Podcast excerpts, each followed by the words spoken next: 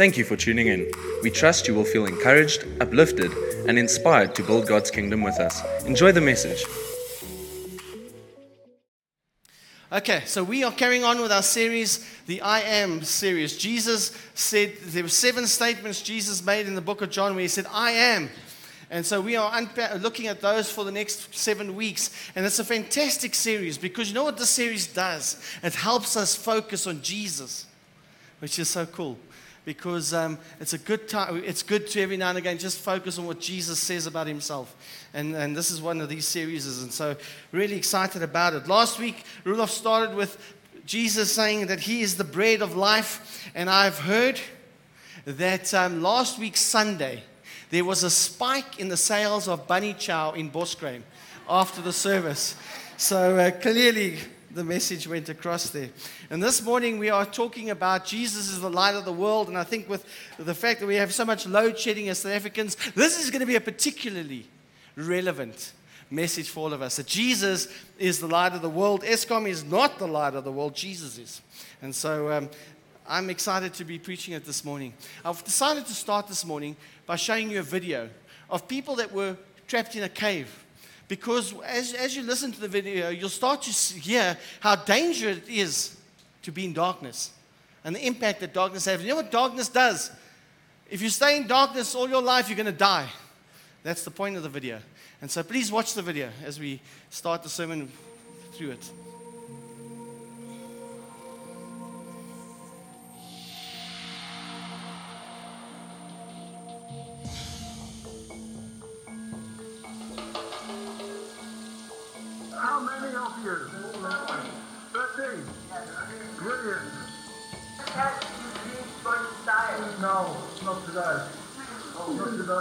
Being trapped in the dark for even a couple hours is traumatic. These kids are without their parents, they're without their loved ones, and even if you were stuck for an hour, you would be traumatized. But to be stuck for 9 days where you have no exposure to the outside world, your sensory system is completely deprived, you go through not just fear, but panic.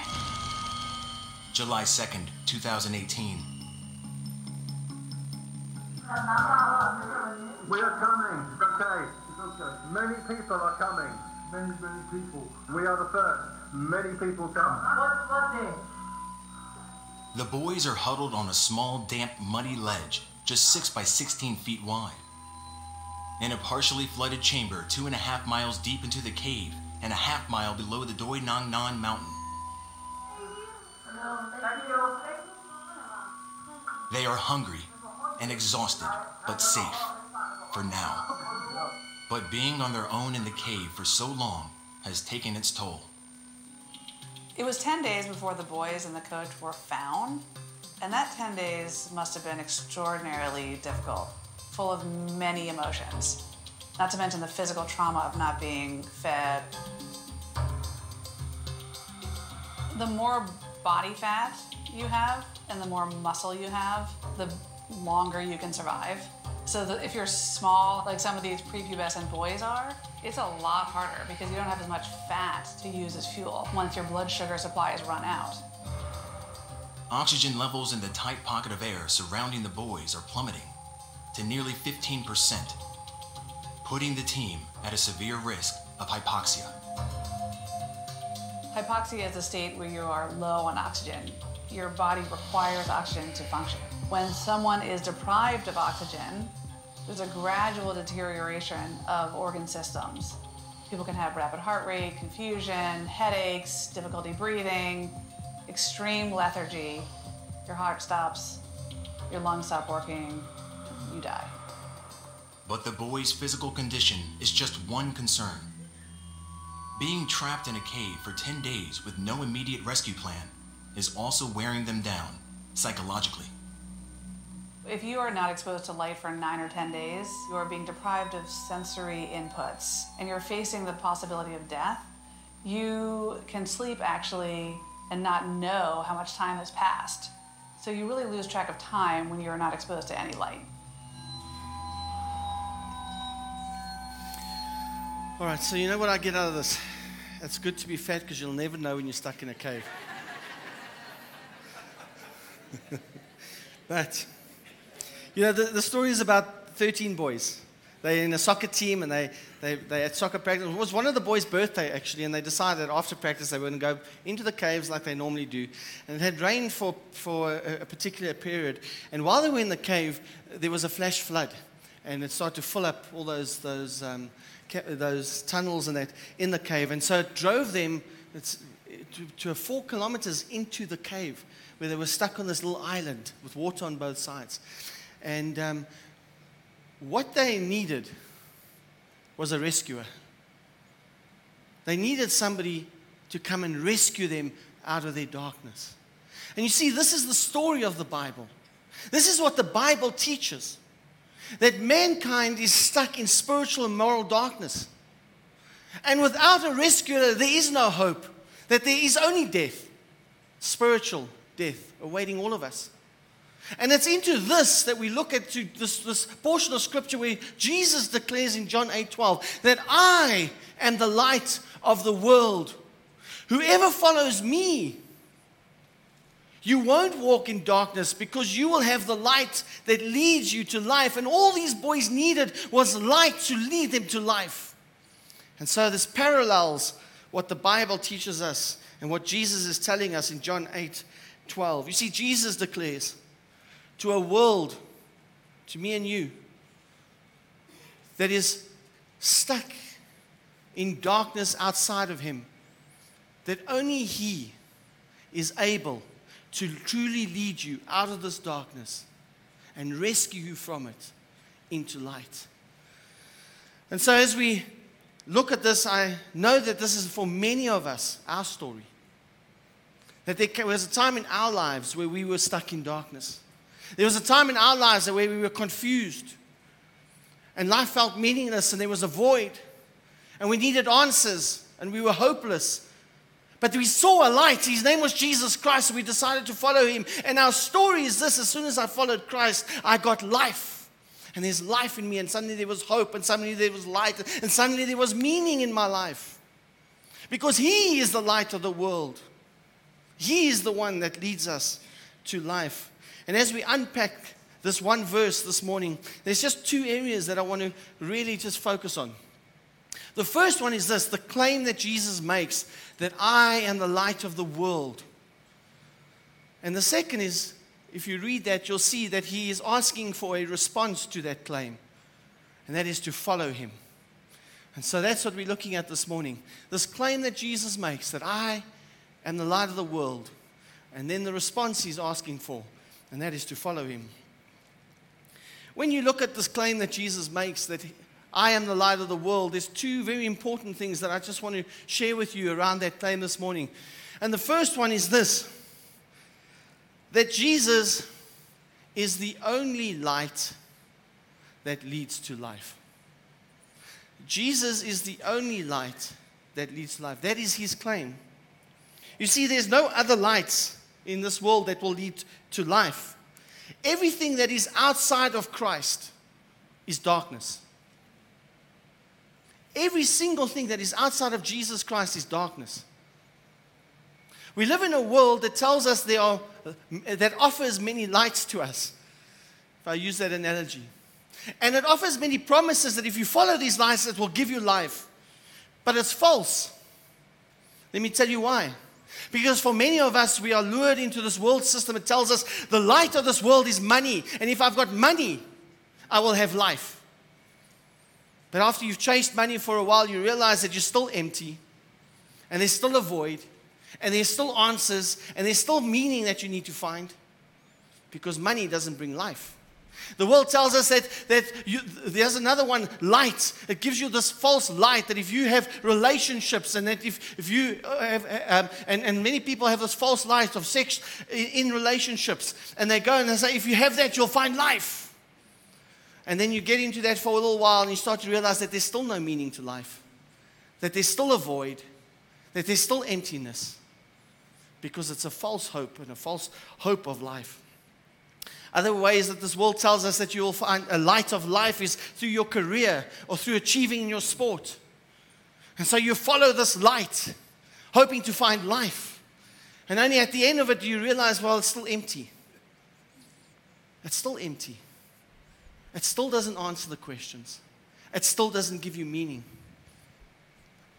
Because what Jesus says is that all those things, although they may be masquerading as light, they're not the true light. Only He is the true light that leads to true life. Nothing else.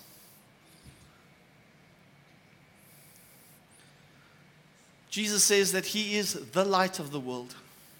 It's very interesting that you must notice this, He doesn't say, I am a light to the world. He says, I am the light. It's definitive. What is interesting about what Jesus claims here is that He's the only way to eternal life. We live in a world today where there's a lot of debate around whether all religions lead to God. And many Christians actually do believe that as long as you're good and as long as you're following something, it'll all lead you to God. Well, Jesus doesn't say that. And a lot of times people get angry with the church because they say the church is so judgmental and so elitist. But it's not us, it's our Savior who said it. He said it.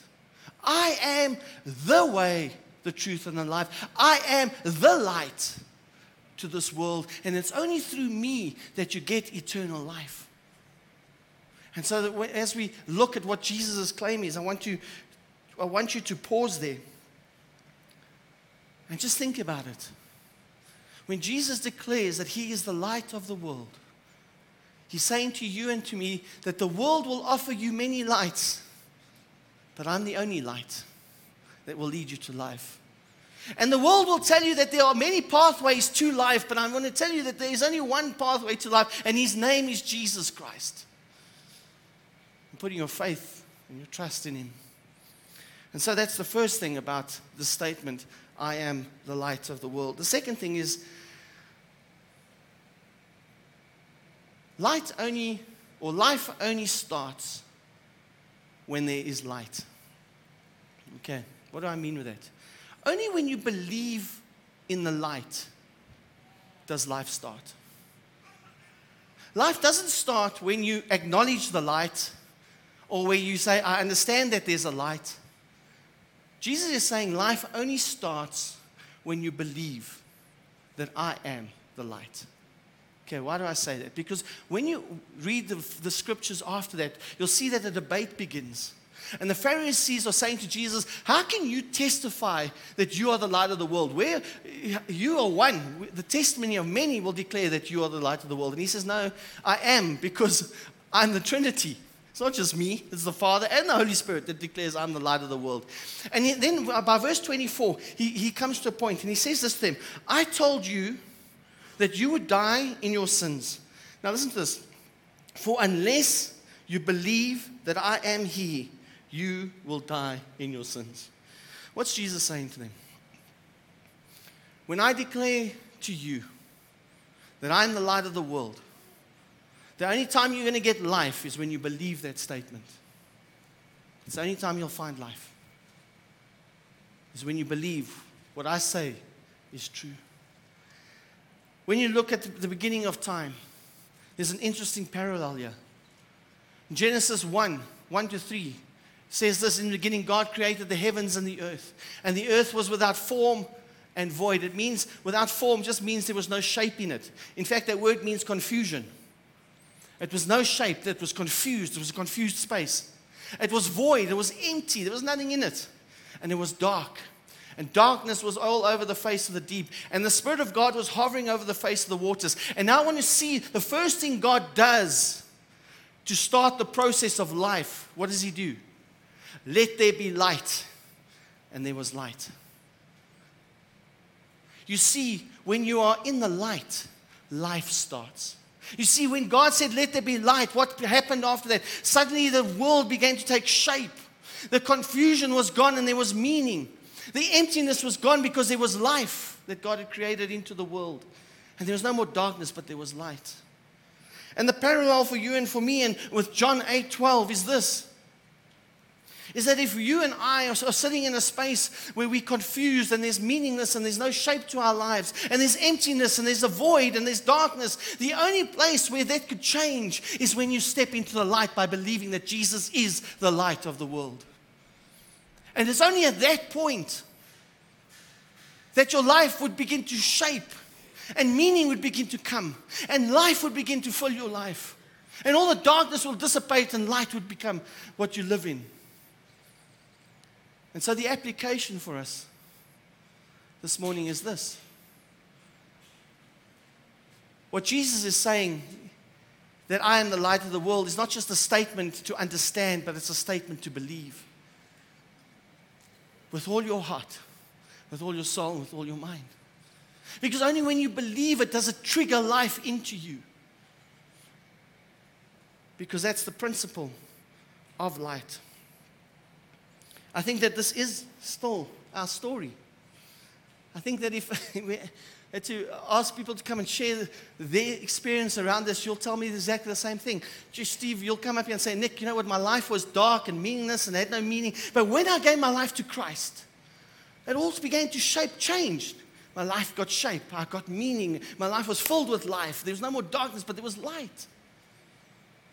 And it only came when I made that decision to believe the statement of Jesus that He is the light of the world and that I can't have life outside of Him. And so Jesus says, I am the light of the world. And there's two things this morning that I just want to leave with you. The first one is this. There is no other way for you and I to find life in this world except through Jesus Christ. That is His claim. And He's asking for you and for me to believe Him, to believe this claim. Because only once you believe it does it actually get activated in our lives. You and I can sit in church all our life, understand that He's the light of the world, but never actually believe it and never find life. And that's what I think Jesus is saying to us as He says, I am the light of the world. As I said, the second part of the sermon is that Jesus asks for a response. He says, I'm the light of the world. Follow me. Follow me.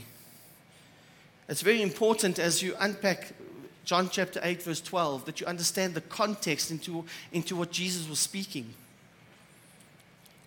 He was speaking during a time which was called the Festival of Booths or the Festival of Tabernacles. And so why is that significant? I'll tell you why it's significant and why it helps us understand what Jesus is actually saying here. The Festival of Booths, the Festival of Tabernacles, I'm going to read it to you, and I took this directly off the Jews for Jesus website, so nothing here is me trying to make it all work together. It's just simply what it is. And so what is this Festival of Booths? What is the Festival of Tabernacles, and why is it significant? Well, this is what it is. The Festival of Booths, or the Festival of Tabernacles, is a memorial to remind us of the building of booths during the ancestors wandering in the wilderness. So when they wandered in the wilderness, they built tents. So wherever they went, they erected a tent. It was a booth. So it reminds the Israelites that when they were in the wilderness, this is what they did. They followed God and they would erect these booths. The Feast of Tabernacles, or booths, was an annual reminder to the people that God is their great shepherd who has chosen to tabernacle among them, to protect them and bless them wherever they wandered. Now, there were three rituals or rites that they went through in this 8-day period, and they're significant. Listen to what they did. There was a water drawing ceremony every single day. They would go water. It was a ceremony, and they would take it all back to the temple, and just it's not the sermon for today, but it was while they were doing this that Jesus stood up and said, I am the living water. Drink of me and you'll thirst no more. But the second thing that they did was they would illuminate the temple. And the third thing was they would build booths. But the illuminating of the temple is where you and I need to understand the context. You see, the illuminating of the temple was this. The temple was on top of the hill, and it was there were great pillars like candelabra that were erected around the temple, and this was to illuminate the court of women. Levite youths poured oil into the basins for the different branches of the candles, and worn-out priestly undergarments made the linen acted as wicks. Because the temple stood on a hill, and these blazing candles would illuminate it. The whole city would see it. And it was illuminated for the whole of Israel. This glorious blaze of fire recalled to the Israelites God's Shekinah. What is that? The pillar of fire by day and the smoke by night that actually accompanied them throughout their wandering in the wilderness. So not only did it remind them that they were living in booths, but it reminded them as they looked at this temple and this glaze of all these candles on top of the hill, it would remind them how God led them in the wilderness. It would remind them that God led them through a pillar of fire and a cloud of smoke during the day, and all they had to do was follow it to the promised land. And it's in this backdrop that Jesus says, I am the light of the world. Follow me, and you will have life. And so he parallels to them. And they clearly would have understood exactly what he was saying. He was saying that just as God had led you from the darkness and the bondage of Egypt into the promised land, so too will I lead you from spiritual darkness and bondage into spiritual life. And that's why they were offended. Because who was he to say that he is that? And so we see what Jesus is communicating to them, that there was a need for them to follow him like the ancestors followed the pillar of fire and the pillar of cloud to the place God was taking them.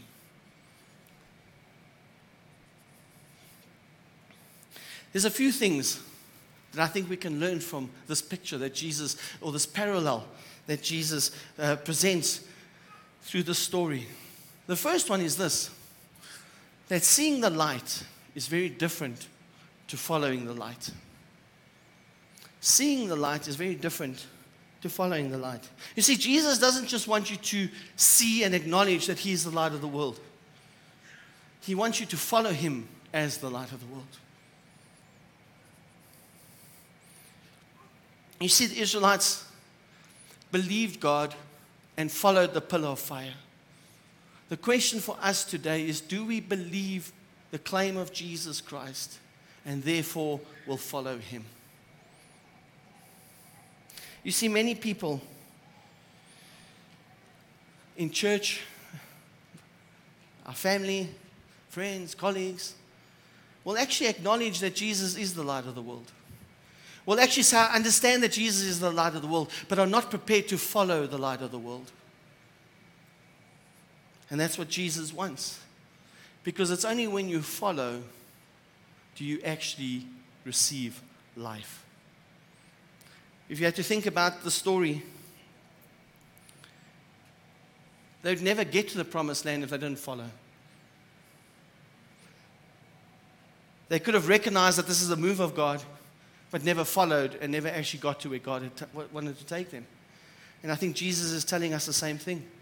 That in our lives, that if we don't follow him as the light of the world, we are still in spiritual darkness.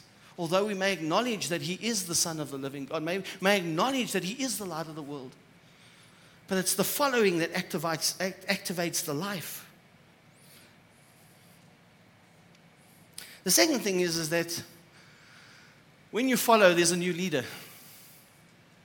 When you follow, there's a new leader.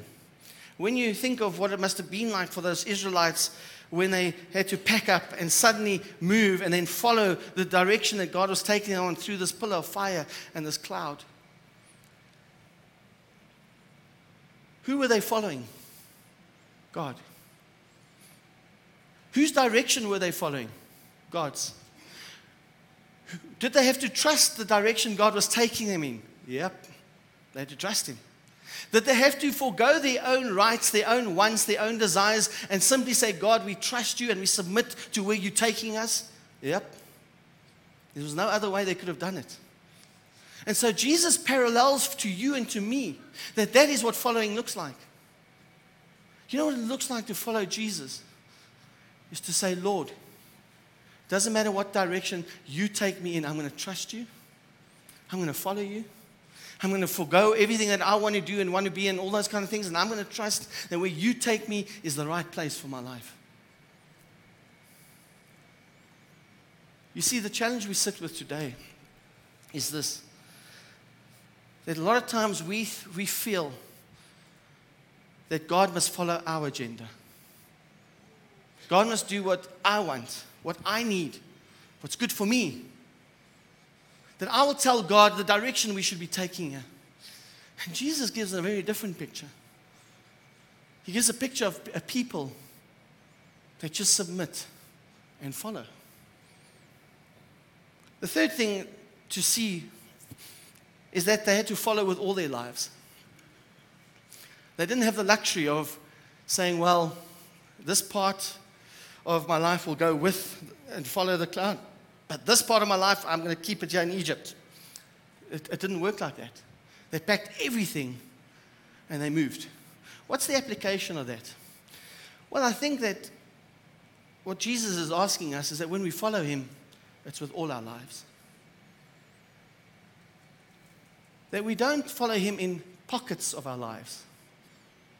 You see, it's very easy today to follow God in my devotional life and maybe with my relationships, but when it comes to my money or when it comes to living with my partner, no.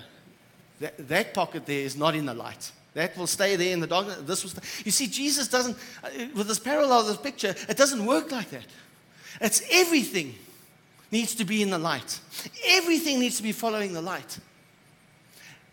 Here's why I think this is important.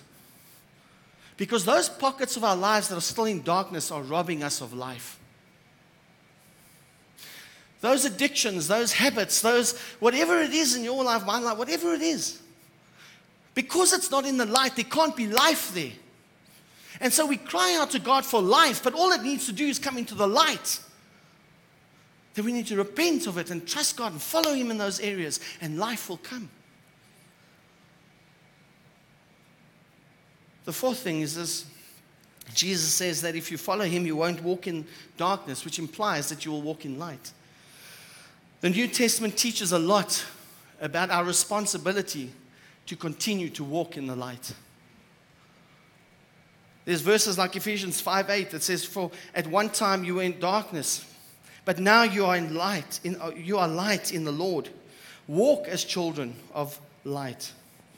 For you," 1 Thessalonians 5:5, "For you are all children of light, children of the day.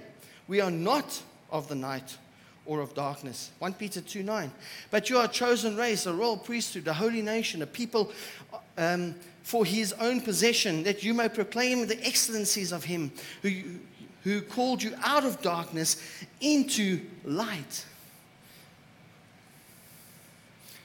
You see, Jesus is giving us both an instruction and I think a warning.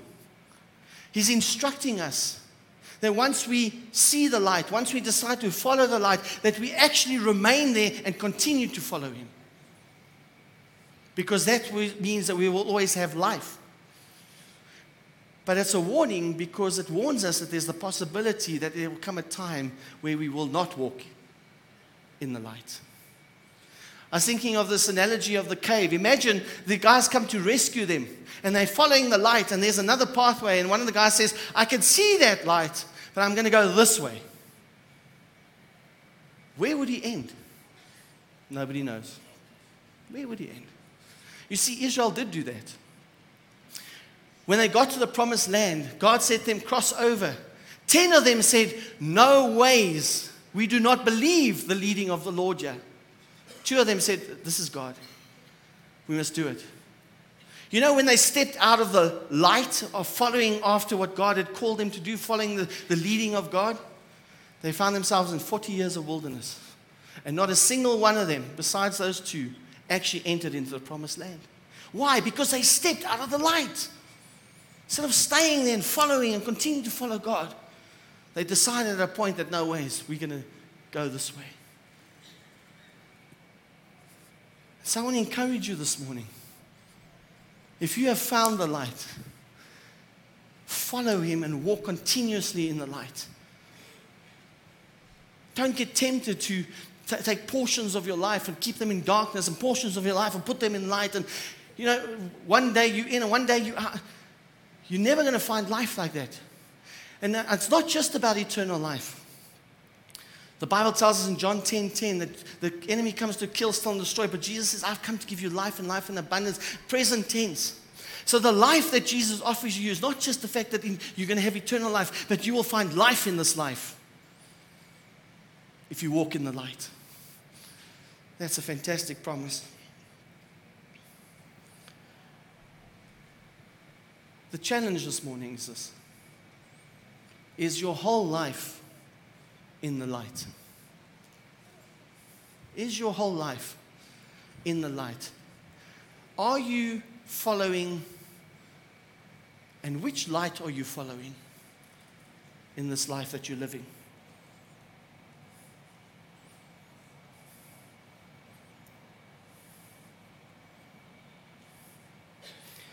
I want to conclude this morning, and while I'm on this point, if the ushers, you can hand out the communion elements.